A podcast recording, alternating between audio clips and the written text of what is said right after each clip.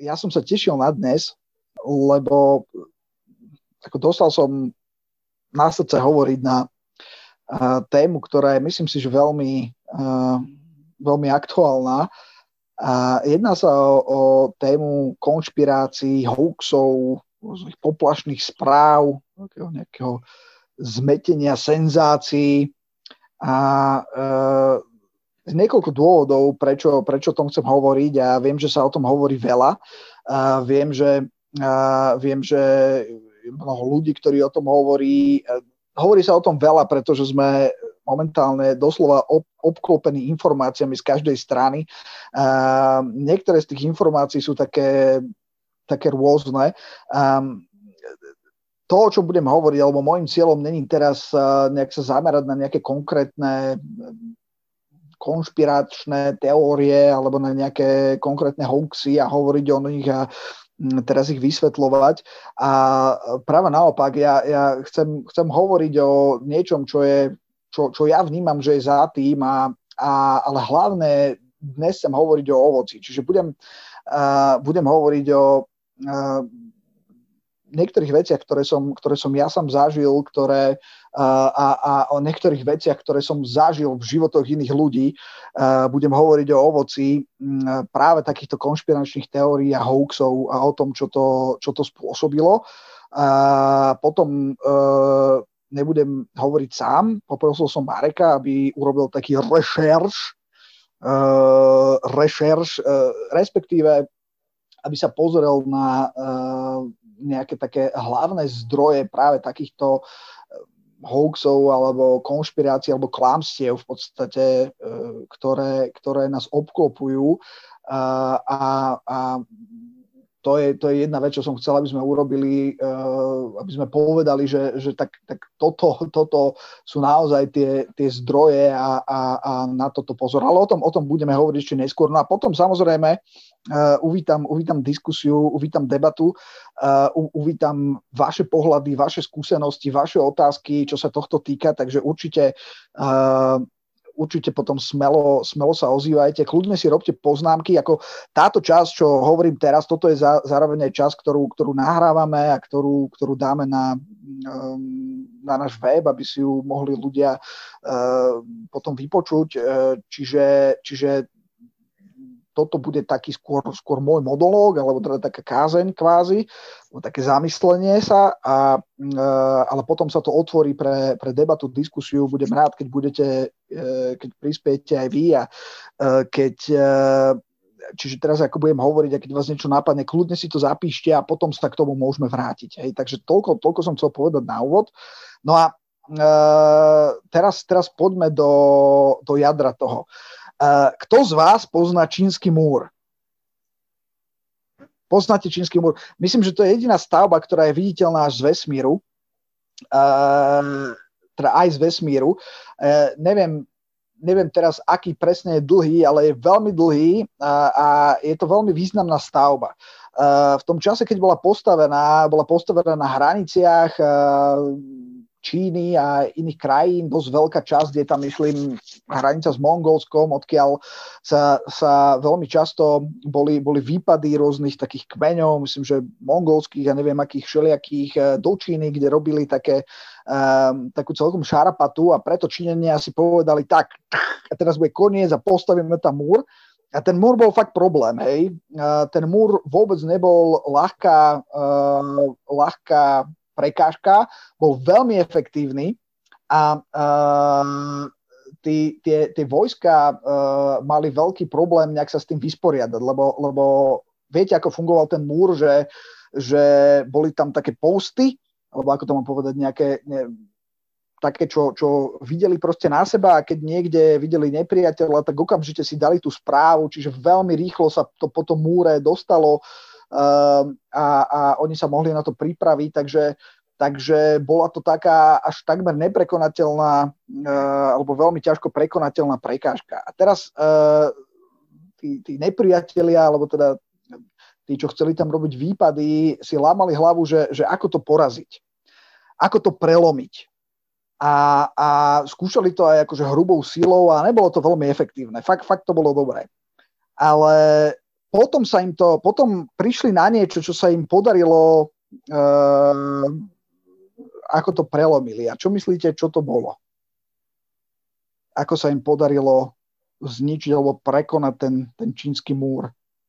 Prekonať ten problém, ktorý tam proste stál a nepohnuto, neprekonateľne. Nejaká poplašná správa? A Miško na to ide veľmi, veľmi múdro logicky vzhľadom na dnešnú tému. Ani nie. Viete čo? Viete, ako sa im to podarilo prekonať? Veľmi jednoducho, že podplatili toho strážnika, čo mal nejaký ten post a bolo. Našli slabú...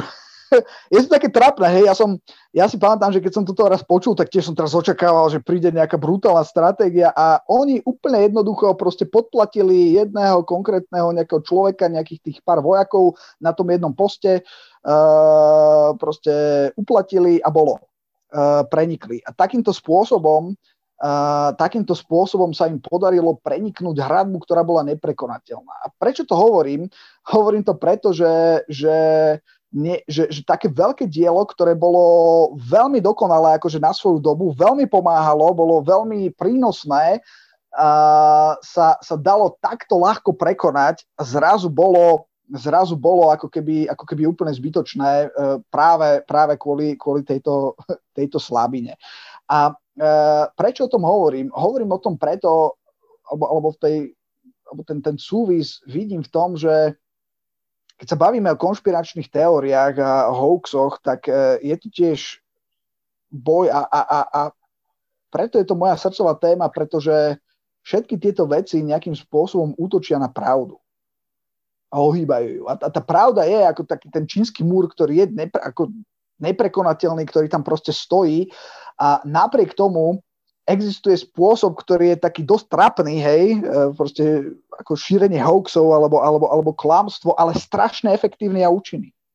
A preto mi to prišlo také podobné ako ten čínsky múr, že na jednej strane niečo neprekonateľné veľké a potom taká hlúposť, ako sa to veľmi ľahko dá prekonať. A hovorím o tom preto, pretože a toto bude taká jedna z mála takých... než teoretických, ale takých mojich duchovných vhľadov do tejto témy, že keď si zoberiete Bibliu hneď v Genesis 3. kapitole, tak na scénu prichádza, okrem toho, že Boh stvoril človeka, Boh stvoril Adama a Evu a povedal im, že ploďte sa, množte sa, naplňte zem a mal s nimi spoločenstvo, tak prichádza na scénu diabol a absolútne prvá zmienka o tom, čo diabol robí, ako ten had vtedy, je v Genesis 3. kapitole a je tam toto. Počkajte, ja vám zošerujem screen. Vidíte môj screen? Áno. Idem do Genesis 3. kapitoly. Od prvého verša čítame: a had bol najchytrejší zo všetkých zvierat polných, ktoré učinil Hospodin Boh, a povedal žene: či naozaj riekol Boh, nebudete jesť niktorého stromu rajského? Na to povedala žena hadovi: z ovocia rajských stromov jeme, ale ovoci stromu, ktorý je v prostred raja, riekol Boh, nebudete z neho jesť, ani sa ho nedotknete, aby ste nezomreli. A toto je pravda, to je ako ten čínsky múr a tá Eva je ako ten vojak na tom čínskom múre, že keď drží tú pravdu, hej, tak to funguje, ale práve tu sa deje niečo, čo do veľkej miery, respektíve niečo, čo zmení úplne všetko, úplne históriu celého ľudstva a ovplyvní každého jedného človeka, ktorý žije a bude žiť. A to je to, čo urobil diabol v tom prvom verši. Prvá zmienka toho, čo diabol robí, je, že diabol útočí na pravdu. Diabol sa to snaží spochybniť, diabol sa to snaží zmanipulovať a hovorí žene, či naozaj riekol Boh. Žena hovorí, áno, Boh riekol. A v 4. verši, ale on hovorí, teda diabol pokračuje a hovorí, istotne nezomriete. ale Boh vie, že toho dňa, ktorého by ste jedli z neho, otvoria sa vaše oči a budete ako bohovia, ktorí vedia, čo je dobré i zlé. A tak ďalej to pokračovalo, že nás zrazu sa pozerala inak na ten strom. To je veľmi zaujímavé, že v tom verši 6 a žena videla, že strom je dobrý. Ako zrazu sa pozerala na ten strom a zrazu tá alternatívna pravda alebo alternatívna informácia alebo hoax, pretože to, čo diabol hovoril, nebola pravda, bolo to klamstvo za veľmi presným účelom. A to je presne to, čo je za hoaxami, za konšpiračnými teóriami, je to nejaké ničenie, je to útok na pravdu, je to ničenie, manipulácia, skreslovanie, zavádzanie za účelom vlastného zisku. To je presne to, čo diabol urobil a to je presne to, prečo ja tieto veci veľmi, veľmi, veľmi nemám rád a prečo mi celkom ležia v žalúdku a chcem o nich hovoriť, pretože útočia na pravdu a viete, čo je na tom všetkom najhoršie? No úplne najhoršie na tom všetkom je, že ten diabol úspel. Nemal nič než lož, nemal nič než nejakú manipuláciu, nemal nič než to, že v podstate oklamal Evu a napriek tomu úspel. A to ovocie bolo fatálne, to ovocie poznáme. A preto je veľmi dôležité a dnes chcem hovoriť o ovocí. Takže toto je taký teologický úvod alebo biblický úvod do toho, lebo chcel som to podložiť niečím, ako si zoberte, že tí hoaxy alebo tí konšpiračné teórie vždycky útočia na pravdu a keď si to zoberiete, tak to je presne niečo, čo robí diabol, to presne ukazuje jeho charakter za nejakým svojim vlastným cieľom, za svojim vlastným účelom, takto manipuluje, aby úspel a žiaľ častokrát uspieva. Je to niečo veľmi efektívne, veľmi jednoduché a brutálne efektívne a má to brutálne, ja často používam slovo brutálne však, ale brutálne veľký efekt. Je to strašne efektívne. Je to také, že vieš, že jak s tým čínskym múrom, hej, že ty kokso, že čo môžeš urobiť, no podplatíme stráže a je to. A fakt uspeli. Tak ten vtip z Rusmi a z Američanmi, neviem, či poznáte, že za studenej vojny je studená vojna a teraz sú tie preteky v zbrojení a preteky v tom, že kto skôr vyletí na mesiac, kto skôr čo urobí, hej, a teraz je úloha, hej, a teraz špióni obidvoch krajín vedia, že aj tá druhá strana na tom pracuje, tak je tam potrebujeme my byť tí prví, hej, no a tá úloha je, že potrebujú vymyslieť nejaké pero, hej, alebo nejaké písadlo, ktorým sa dá písať aj vo vesmíre, respektíve pod vodou, hej, respektíve niečo také, čo sa nezmaže, že proste keď je to atrament, tak proste to voda nezmaže, hej, a teraz Američania nasadia milióny na výskum, hej, rozmýšľajú, ako čo urobiť a po miliónoch a miliónoch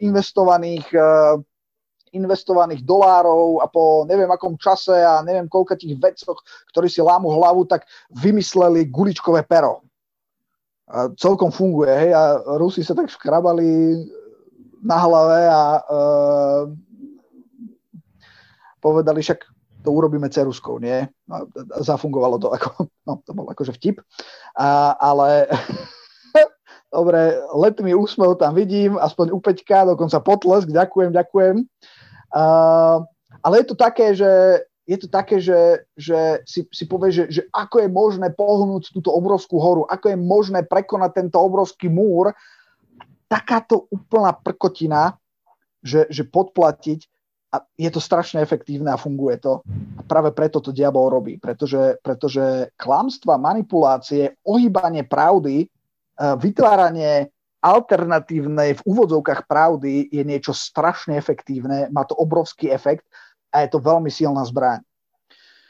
OK. Pravda je dôležitá, o tom som hovoril ešte keď sme mohli mať normálne spárky a tam byť jedna z tých tém, hovoril som o tom, aká je pravda dôležitá. V podstate toto je stále v rámci tej našej septembrovej pôvodnej témy. Jeden verš z Biblie. Poznaj pravdu a pravda ťa vyslobodí. Kto z vás pozná tento verš? Poznáte? Čo je veľmi zaujímavé, je, že nie je to samotná pravda, ktorá vyslobodzuje. Pravda tu je, ale nemá žiadny efekt a nič neurobí v živote človeka, ktorý ju nepozná. Jedine pravda, ktorá je poznaná, má ten efekt, ktorý zachraňuje. A preto je pravda veľmi kľúčová. A na druhej strane pravda, ktorá môže byť ohnutá, alebo poznaná pravda, ktorá môže byť ohnutá, zmanipulovaná alebo nejakým spôsobom prekrútená, tam to je presne to, čo urobil ten diabol, to má tiež veľmi, veľmi vysoký efekt. OK, ale teraz sa chcem pohnúť trošku ďalej a chcem hovoriť o nejakom takom ovoci hoaxov alebo ovoci konšpiračných teórií. A budem hovoriť o takých dvoch druhoch teórií a jedni sú také kresťanské, žiaľ, z takých kresťanských kruhov, tie sú najčastejšie, sa týkajú nejakého konca sveta a nejakých takých apokalyptických vecí. No a keď hovorím o tom, tak dovolte mi povedať také vlastné svedectvo alebo vlastnú skúsenosť s tým. Keď boli 90. roky, kto z vás si pamätá 90. roky? Keď sa povedia 90. roky, dajte nejaké slovo na 90. roky, čo ich charakterizuje pre vás.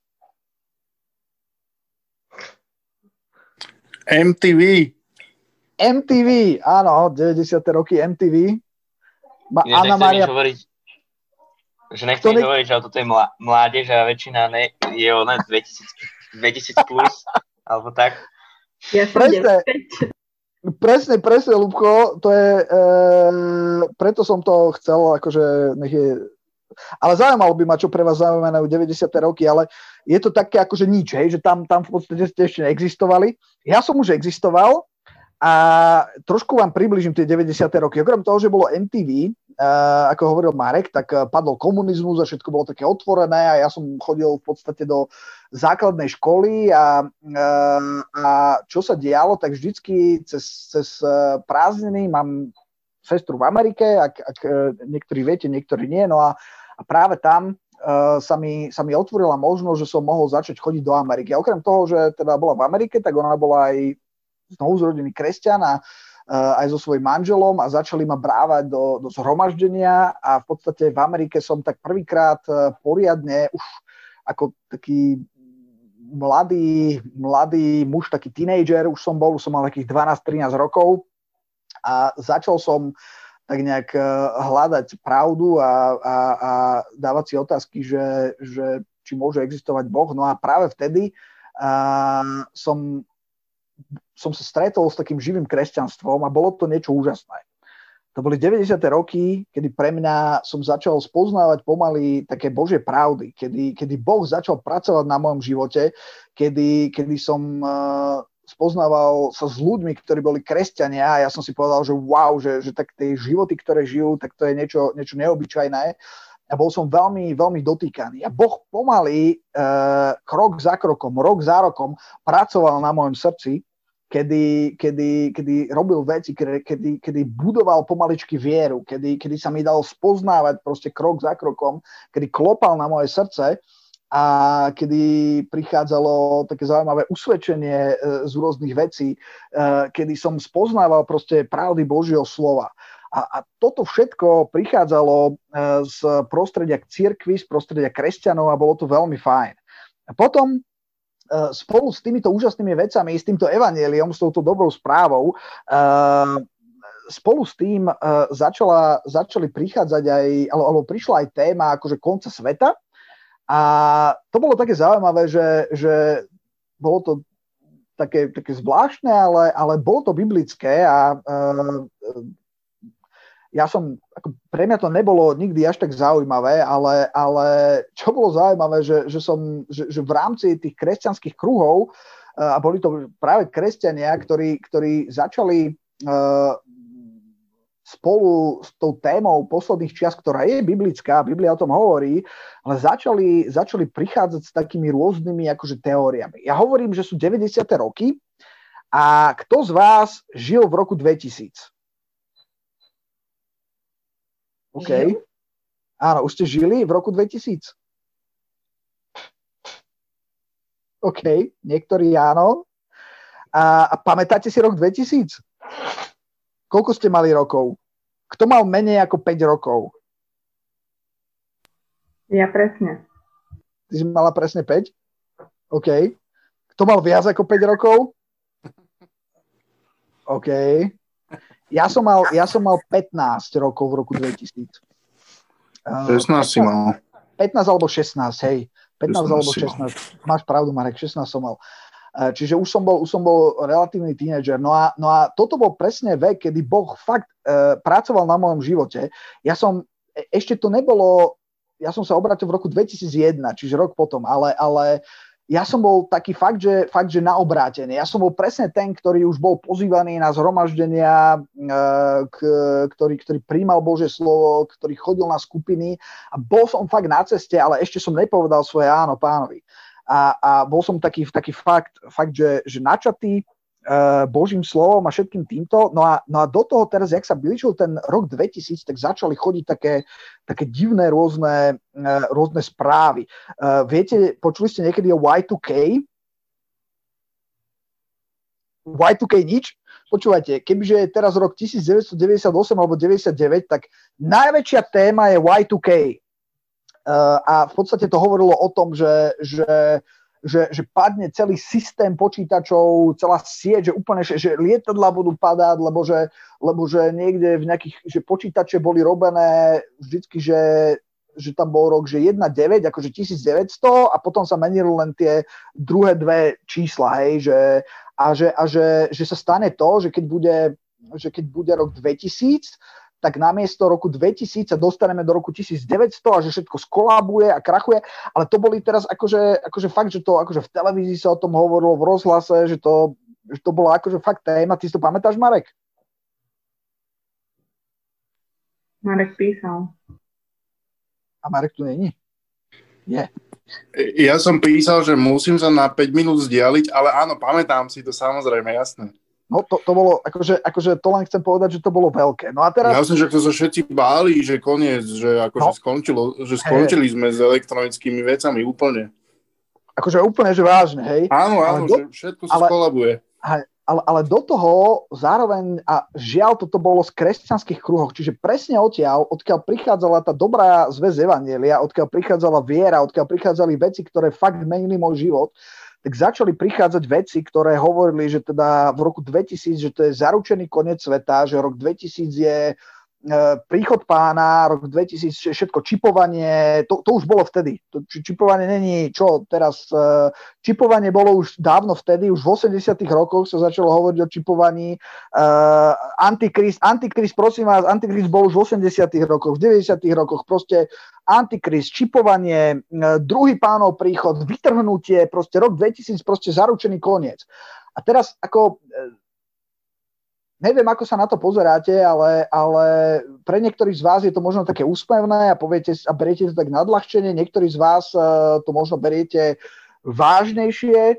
No ja úprimne som povedal, že vtedy, ako som bol otvorený absolútne proste všetkým Božím veciam, tak som to bral veľmi, veľmi vážne a prijímal som to so všetkou vážnosťou a neboli to pre mňa konšpiračné teórie alebo hoaxy, ale vtedy to boli pre mňa akože reálne veci a keďže to hovorili ľudia, ktorým som ako keby dôveroval, ktorí naozaj poznali ako keby pána, tak to malo veľkú váhu v mojom živote.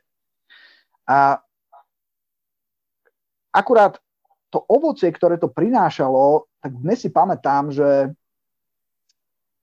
ja som si to skúšal napísať, že čo to prinieslo do môjho života. A tie veci, ktoré mi vyšli, bolo, že prinieslo to taký chaos, prinieslo to taký nepokoj, Prinieslo to takú akože urgenciu, že teraz musím niečo robiť, ale vôbec neviem čo. Prinieslo to paranoju, takú, že teraz som za všetkým začal niečo hľadať, že čo znamená.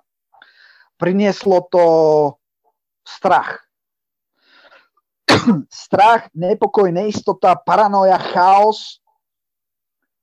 No, to boli reálne veci, ktoré to prinieslo do môjho života. A viete, čo bolo najhoršie? Že potom, keď prišiel rok 2000 a nič sa nestalo, a všetky tie konce sveta, všetky tie, že pánov príchod a vytrhnutie a čipovania a koniec a kolaps a nič z toho sa neudialo, tak to zanechalo veľmi takú horkú, smutnú príchuť a také veľké sklamanie a spôsobilo to taký útok na moju vieru. Že keď som videl, že zrazu všetko toto sa nestalo, tak teraz to hovorili ľudia, ktorí zároveň hovorili pravdu evanjelia, tak tým, že som videl, že sa mýlili a že to boli všetko hlúposti, čo dnes viem, že boli, lebo boli, tak to zároveň degradovalo všetky perly a všetky veľmi dôležité veci Božieho slova, ktoré som vtedy dostával a prijímal a naozaj to spôsobilo útok na moju vieru. Vďaka Bohu nie taký, aby som tú vieru stratil, alebo aby som sa odvrátil od pána. Ja som sa neodvrátil, povzniesol som sa nad tým, povedal som, že ľudia sa môžu mýliť a verím, že to dobré som zachoval a potom v roku 2001 som sa obrátil aj napriek tomuto veľkému failu, ktorý nevyšiel.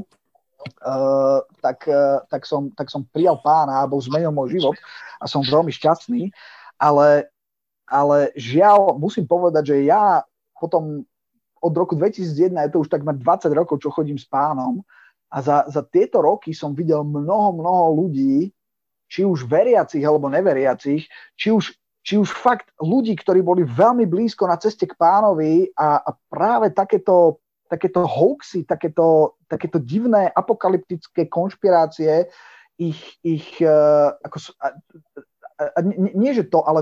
niekto hovoril, že čo sa stane a aké dátumy a neviem čo a keď sa to potom nestalo, tak to spôsobilo to, že títo ľudia ako keby odišli od pána. A naozaj poznám ľudí, ktorí kvôli tomu odišli od pána, poznám ľudí, ktorí boli na ceste, ktorí neboli akože kresťania, ktorí boli na ceste a ktorí, keď to videli, tak povedali, no to je nejaké divné, akože pardon, to je nejaké a prinieslo to veľmi zlé ovocie. Zažil som ľudí za tých 20 rokov, lebo ešte to som sa povedať, že to nebol len rok 2000. Ale od toho roku 2001, kedy som sa obrátil, za tých mojich 20 rokov cca, čo som obrátený, tak pravidelne stále prichádzali zase nejaké iné veci, iné teórie. Žiaľ, aj teraz nedávno bol jeden taký veľmi významný dátum, z ktorého nakoniec nič nebolo. Taký celkom fail to bol. Ale napriek tomu, a to bolo, ja neviem, čo 2 roky dozadu, či kedy to bolo, a nechcem to teraz nejak rozoberať, ani nechcem nejak dehonestovať proste ľudí, ktorí sa tým nejak zaoberali alebo ktorí to hlásali, ale jedno viem, že to prinieslo strašne zlé ovocie. Akože ja som videl životy ľudí, či už v cirkvi, ktorí to boli mladí kresťania, ktorí boli na tom asi, ja si to viem predstaviť, lebo boli na tom asi tak ako ja okolo toho roku 2000, ktorí to naplno zobrali, hoci to vôbec nebolo, že Božie slovo, hej, to bol nejaký názor človeka, ale úplne to zobrali a oni žili v tom, že ide teraz koniec a ja poznám ľudí v rámci cirkvi, ktorí chceli teraz skončiť so školou a v podstate vykašľať sa na všetko, lebo však teraz už sa všetko skončí. No a keď sa to neskončilo, tak neviem, ako to zobrali. Ale oni boli, ale bola to v podstate katastrofa. Bolo to strašné ovocie. Nehovoriac o tom, čo to robí pre ľudí zvonku, hej, ktorí možno zvažujú kresťanstvo a teraz to vidia, že nejak nevyšlo. A nehovoriac o tom, lebo pozor, Lebo Biblia naozaj hovorí o posledných časoch. Naozaj hovorí o tom, že Pán príde. Naozaj hovorí o tom, že je že ako keby posledná hodina. V zásade, keď vidíte Bibliu, tak už učeníci očakávali Pánov druhý príchod a hovorili o tom, že je blízko. Biblia hovorí, že Pán blízko. Čiže nehovorí o tom, že všetko toto, tieto veci strašne dehonestujú potom tie naozajstné Božie pravdy a dehonestujú a degradujú tú moc Božieho slova, ktorá hovorí o týchto veciach, ktoré prídu. Ale každým jedným takúto konšpiráciou a hoaxom alebo takýmto smelým vyhlásením o konci sveta, ktoré sa potom nestane, je to potom naozaj taká degradácia Božieho slova, ktoré o týchto veciach hovorí. A potom to vyznieva ako taký joke alebo ako taký trapný vtip. Takže toto je ďalší aspekt toho, nehovoriac o tom, že keď to nevyjde, tak potom všetko to ostatné, čo tí ľudia hovorili a hlásali, keď to boli aj dobré veci, keď to boli perly a pravdy Božieho slova, sú zrazu tým dehonestované. To je ako jak ten Frasier, to tuším bol, neviem, či poznáte Frasiera. To je taký sitcom, tiež 90. rokov zhodou okolností, taký už starší. A je to celkom také zábavné, my sme to kedysi s Lenkou spolu pozerali. A bol tam taký diel, kedy Frasier, to bola nejaká volebná kampaň, boli dvaja, celkom aktuálna téma tiež, boli dvaja kandidáti, jeden bol taký ten republikán, taký ten na štýl Trumpa, a ten Frasierov otec ho podporoval a Frasierovi sa to samozrejme nepáčilo, bol tak liberálne zmýšľajúci a mal druhého, ktorý vyzeral perfektne, hej, a mal také veľmi dobré nápady a bol veľmi schopný a teraz že fakt malo akože to, čo chcel robiť a to, čo hlásal, tak to bolo veľmi dobré, až na potom jeden detail, a to bolo také smiešné, lebo on ho tam ako verejne známa osoba, ten Frasier, ho podporoval. No a potom zistil, že on si myslí a verí v to, že ho uniesli mimozemšťania, hej, no a samozrejme bol z toho jeden veľký fail a teraz kvôli samozrejme úplne pohorel a bol to veľký joke, a keď sa to dostalo na verejnosť, hej, že on si myslí, že mimozemšťan, alebo už neviem, čo to bolo, tak to bol jeden obrovský trapas ale čo chcem povedať, že kvôli tejto jednej veci, kvôli tejto jednej blbosti o tých mimozemšťanoch, všetky tie dobré veci, ktoré ako keby chcel urobiť, tak boli s tým zmetené, hej. A samozrejme celkom správne v tomto prípade, ak by to bol naozaj politik, hej. No, ale čo je veľmi smutné, keď sa to deje v rámci kresťanstva, tak takéto nemúdre nejaké vyhlásenia alebo takéto konšpirácie za snahou nejakej senzácie tak sú veľmi zvláštne a konec koncov ubližujú potom ostatným pravdám Božieho slova, lebo ich dehonestujú.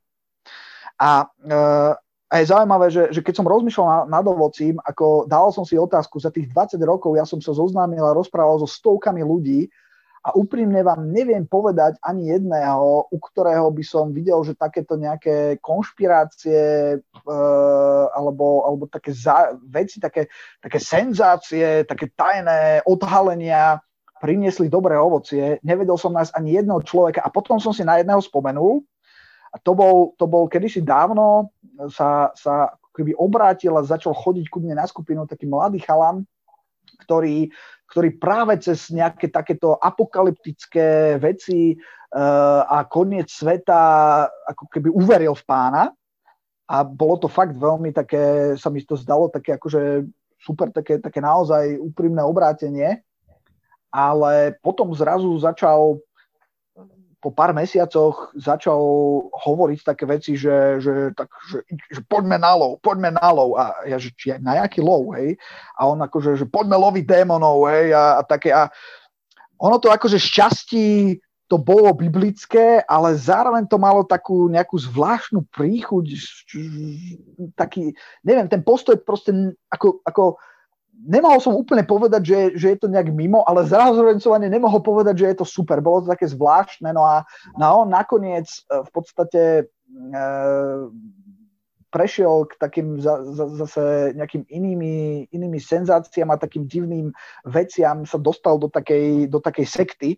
A ja som s ním hovoril veľa o tom, ale to bol jediný, kto ma napadol, že cez takéto nejaké vyslovené akože hoaxy sa dostal akože k Ježišovi, ale žiaľ nezostal tam dlho, lebo on ani tak, mi to prišlo, že ani tak, neviem, nejak nemal hlad naozaj po Bohu, ako po takých nejakých senzáciách a takých nejakých duchovných až divných veciach. A nakoniec to tiež nemalo úplne dobré ovocie. A potom bolo naozaj veľa ľudí, ktorí kvôli tomu, ktorých poznám, kde ich viera kvôli tomu fakt utrpela a žiaľ dnes nie sú s Pánom, hoci boli na veľmi, veľmi dobrej ceste. A čiže ako povedal Ježiš, je to napísané inak v Matúšovi 7. kapitole 15 a 16 verš, môžete si to pozrieť, ale v zásade je tam napísané, že Ježiš hovorí, že po ovoci to spoznáte. A pre mňa to ovocie je naozaj niečo, čo je, ako keď niečo neviem, tak vždy si spomeniem na toto, čo Ježiš povedal, že po ovoci ich spoznáte, a skúsim si pozrieť, že aké to prináša ovocie. A práve toto bola taká prelomová vec, kedy som pred pár týždňami teraz uvažoval nad týmito vecami a kedy mi Pán povedal, že Tomáš, respektíve mi pripomenul ten verš, že pozri sa na ovocie. A ja keď som si uvedomil ovocie, či už v mojom živote, alebo v životoch ľudí, čo som videl, ovocie, ktoré prichádza z rôznych konšpirančných teórií a hoaxov, tak to bola dosť katastrofa. Fakt to bol strach, bolo to rozdelenie, strach, neistota, nepokoj, paranoja a skončilo to veľmi zle. Skončilo to dosť podobne ako pri Eve vo väčšine prípadov.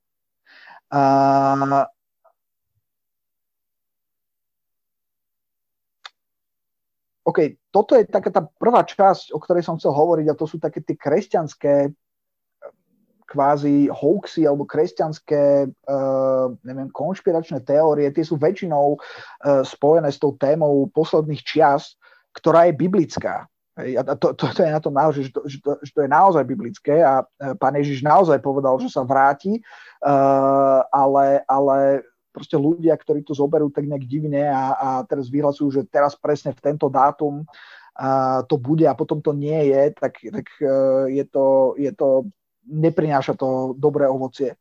Ďalšia vec, ako ja som si dával otázku, že no dobre, tak teraz ako čo mám robiť, hej? Teraz akože keď si predstavte, keby teraz akože sme vedeli, že v sobotu bude koniec sveta, bude Pánov príchod, bude vytrhnutie, akože ja som si dal otázku, no a čo s tým, akože čo mám teraz robiť? Teraz mám akože všetko akože zanechať a mám ísť akože kričať do ulic, že teraz čínte pokánie. Ako to je dosť také pokrytecké, by som povedal. A pokiaľ som to nerobil doteraz, aký to má význam, že to budem robiť teraz tento, neviem, ak by sme mali posledný deň, tak ten posledný deň. Ak sme tak nežili doteraz s takou urgenciou, a ak sme nežili Krista doteraz, tak potom si myslím, že to je také zbytočné, že fakt som si položil otázku, keby aj mal prísť teraz koniec, tak čo teraz mám akože urobiť, čo teraz mám zmeniť? A keď to budem meniť len kvôli tomu, že viem, že ide nejaký koniec, je to správny postoj? Je to naozaj akože autentické? Alebo je to len také pokrytecké. Mne to príde skôr potom také pokrytecké, úprimne. A teraz hovorím samozrejme môj osobný názor. Hej. OK, ale chcem ešte hovoriť a neviem už koľko hovorím a dúfam, že ešte nespíte. Chcem ešte hovoriť lebo to som hovoril také akože kresťanské, ale chcem ešte hovoriť aj o takých tých geopolitických hoaxoch alebo takých tých, viete, židovské sprísahanie a neviem čomu všetko tu koluje proste. rôzne veci. A nejde mi teraz ani o to presne vymenovať akože tie veci. Chcem povedať, že akože každý má právo samozrejme na vlastný názor, o tom ešte budem hovoriť a každý sa môže zároveň mýliť, ale chcem otvoriť aj túto tému geopolitických, lebo ono sa to zdá, že no dobre, tak akože tu potom, to je v pohode, keď sa tomu niekto venuje takýmto alternatívnym pohľadom na politiku, alternatívnym pohľadom alebo takým pohľadom, čo akože nehovoria mainstreamové médiá, že však to je v pohode, tie pohľady či už na svet, na výživu, na zdravie alebo na geopolitickú situáciu.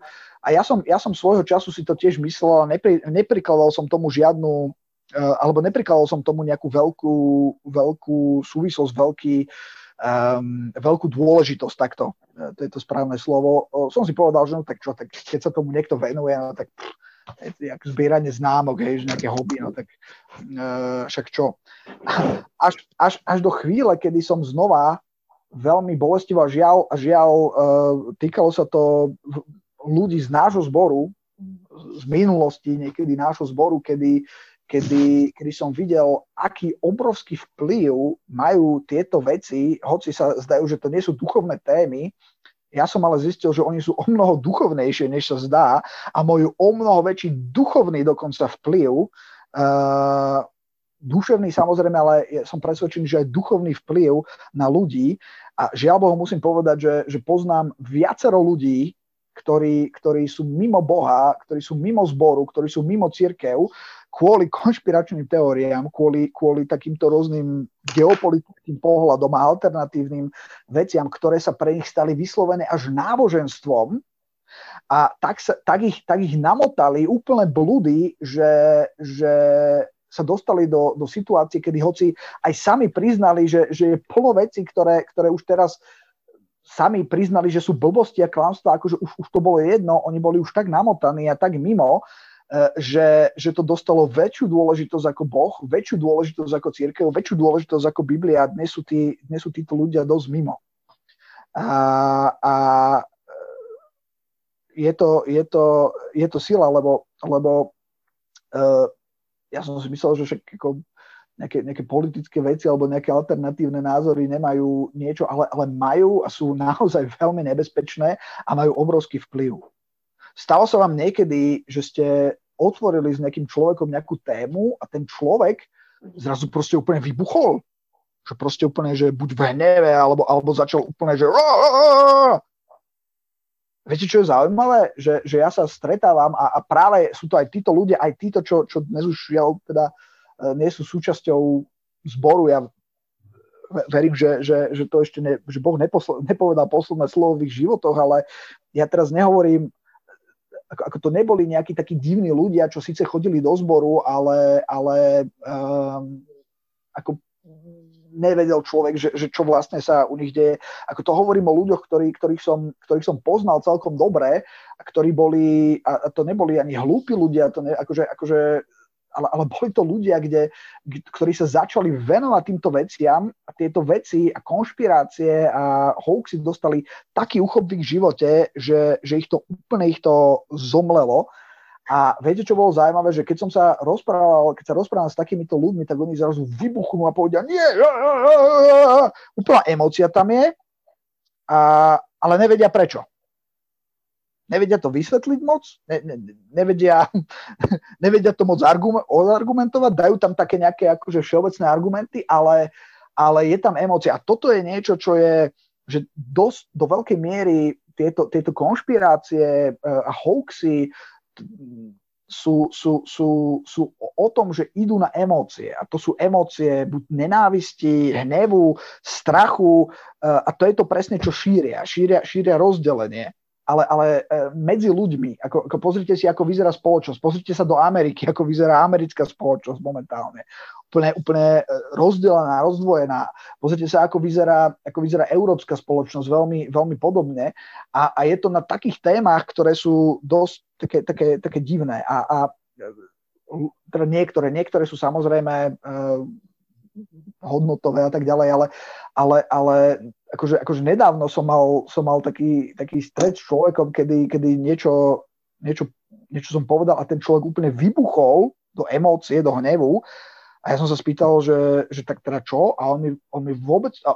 A dokonca on sám povedal, no moc tomu nerozumiem, moc to neviem vysvetliť, ale je to úplne strašné, najhoršie. Ale sám nevie prečo. A toto je jedno obrovské nebezpečie, ktoré takéto veci ako keby prinášajú. A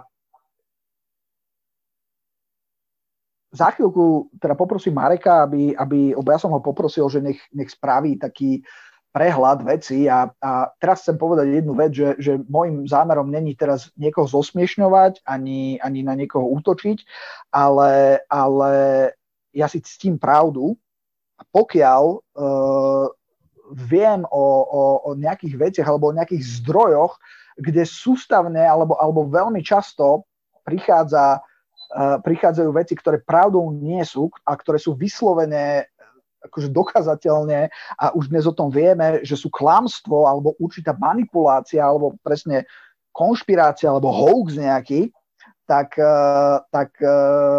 chcem na to poukázať. Ja som sa dohodol s Marekom, že on vyberie nejakých top takých, čo sú v našom okolí a bude o tom hovoriť. Nechcem teraz povedať, že úplne všetko asi alebo 100% toho, čo z tých vecí prináša, je vždycky, ja neviem, klamstvo. Ono by to ani nefungovalo potom, hej, ako na tom vždycky musí byť nejaká časť pravdy, hej.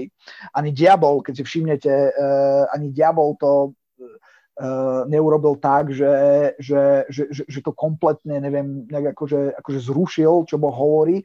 On to iba tak poupravil, hej, že nie je to tak, ale je to tak, hej. Čiže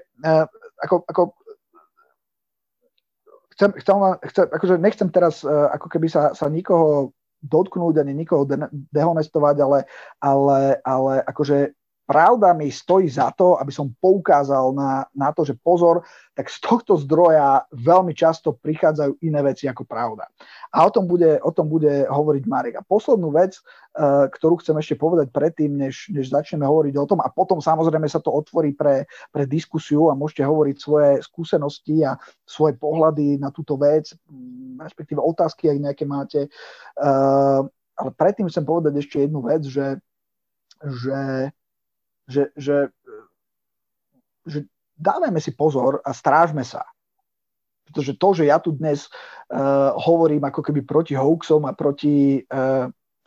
proti konšpiráciám, ako neznamená, že nemusím strážiť sám seba. Ja tiež strážim sám seba a je jedna veľká vec, alebo čo, na čo si ja dávam pozor a veľmi mi v tom pomohlo a je to, priznám sa, odvtedy, odkedy som zažil tých kresťanov, ktorí tak podľahli tým hoaxom, že začali až nenávidieť nejakých ľudí, že kontrolujem sám seba, že či niečo, nejaký názor, alebo nejaký postoj, alebo nejaké presvedčenie, či už politické, či už, ja neviem, nejaké iné, nedostane takú váhu v mojom živote, že ako keby zníži hodnotu človeka, alebo hodnotu Božieho slova, alebo môjho vzťahu s Pánom. Pamätajte si, že ako keď si pozriete na ovocie týchto konšpirácií, oni vždycky prinášajú nejakého nepriateľa, niekoho zlého, nejakú hrozbu alebo niečo. Vždycky prinášajú rozdelenie, vždycky prinášajú viníka. A potom, keď sa pozeráte na sociálnych sieťach, ľudia besnejú a také hnusné veci píšu o ľuďoch, že dovidenia. A keby aj tí ľudia naozaj boli vinní z toho, aj tak si nezaslúžia taký prístup, ako niektorí majú k ním a veci, ktoré hovoria, alebo tú nenávisť, ktorú ukazujú. Ale toto je presne ovocie konšpirácií, ktoré prinášajú nenávisť, ktoré prinášajú rozdelenie, chaos, strach, hnev. Pozerajte sa na ovocie. A chcem povedať jednu vec, že Ježiš povedal čo? Povedal, miluj blížneho svojho. Ak fičíš na niečom, na nejakej filozofii, na nejakom názore, ak si privržený z nejakej politickej strany alebo nejakého názorového prúdu, ktorý spôsobuje to, že vyčlenuje skupinu ľudí, ktorých ty nie, že nemiluješ, ale nenávidíš, tak pozor. To sa môže stať na obidvoch stranách, hej? Alebo na všetkých stranách, hej? Teraz kolujú také tie mená na Slovensku, hej, ak sledujete tú politickú scénu, hej, Marian Kočner, Bodor, všetci tí sudcovia, Trnka, Kováčik, Fico, Kaliňák a teraz neviem, ako sa ty na to pozeráš, ale sú to veľmi vážne obvinenia, tí ľudia už sú v base a vyzerá, ako sú to tak silné veci, silné dôkazy, už sú ľudia, ktorí sa priznali k tomu, že tu naozaj fungoval monštruózny systém a žiaľ, ktorý dopomohol k tomu, že mladý teda novinár zahynul, čo je fakt. No ale ja si vždycky dávam takú otázku, keby teraz ten Fico alebo ten Kováčik alebo ten Kočner prišiel k nám do zboru, tak vedel by som ho privítať, vedel by som ho prijať, vedel by som mu akože nenapľuť do tváre ako taký veľký hrdina slovenského internetu. Ja si myslím, že toto je postoj, ktorý máme mať. A bez toho, či sa milím alebo mám pravdu v názore na niečo, v tomto mám určite pravdu a toto je určite niečo, čo môže byť taký tvoj lakmusový papierik, čo môže byť nejaká pevná skala, na ktorej stojíš, že za každej okolnosti miluj svojho blížneho. Pozor, to neznamená, ty môžeš mať daného názor. Ty môžeš nesúhlasiť s vecami. Ježiš veľmi ostro vystupoval proti farizeom, ale Ježiš napádal proste to farizejstvo, respektíve ten postoj, hej, ale nešiel proti tým ľuďom. Ak by prišiel niektorý z nich, aj prišli tí farizej, prišiel Nikodém a Ježiš ho prijal. Hej. A toto je veľmi dôležité vo vzťahu k týmto rôznym konšpiráciám, ktoré prinášajú len rozdelenie, chaos, nenávisť. Dávaj pozor na ovocie vecí, o ktorých neviem, premýšľaš alebo na ktorých fičíš, ktoré majú u teba vplyv. Daj si otázku, že či ti to nebráni milovať blížneho svojho. A kto je tvoj blížny? Lebo to je tiež taká dobrá otázka. Lebo veľa ľudí by povedalo, že ja mojich blížnych akože mám rád, ale tí hnusní Arabi, tam smradleví, to nie sú moje blížni. Sú reálne postoje ľudí, ale chcem ti povedať, že toto není biblický postoj.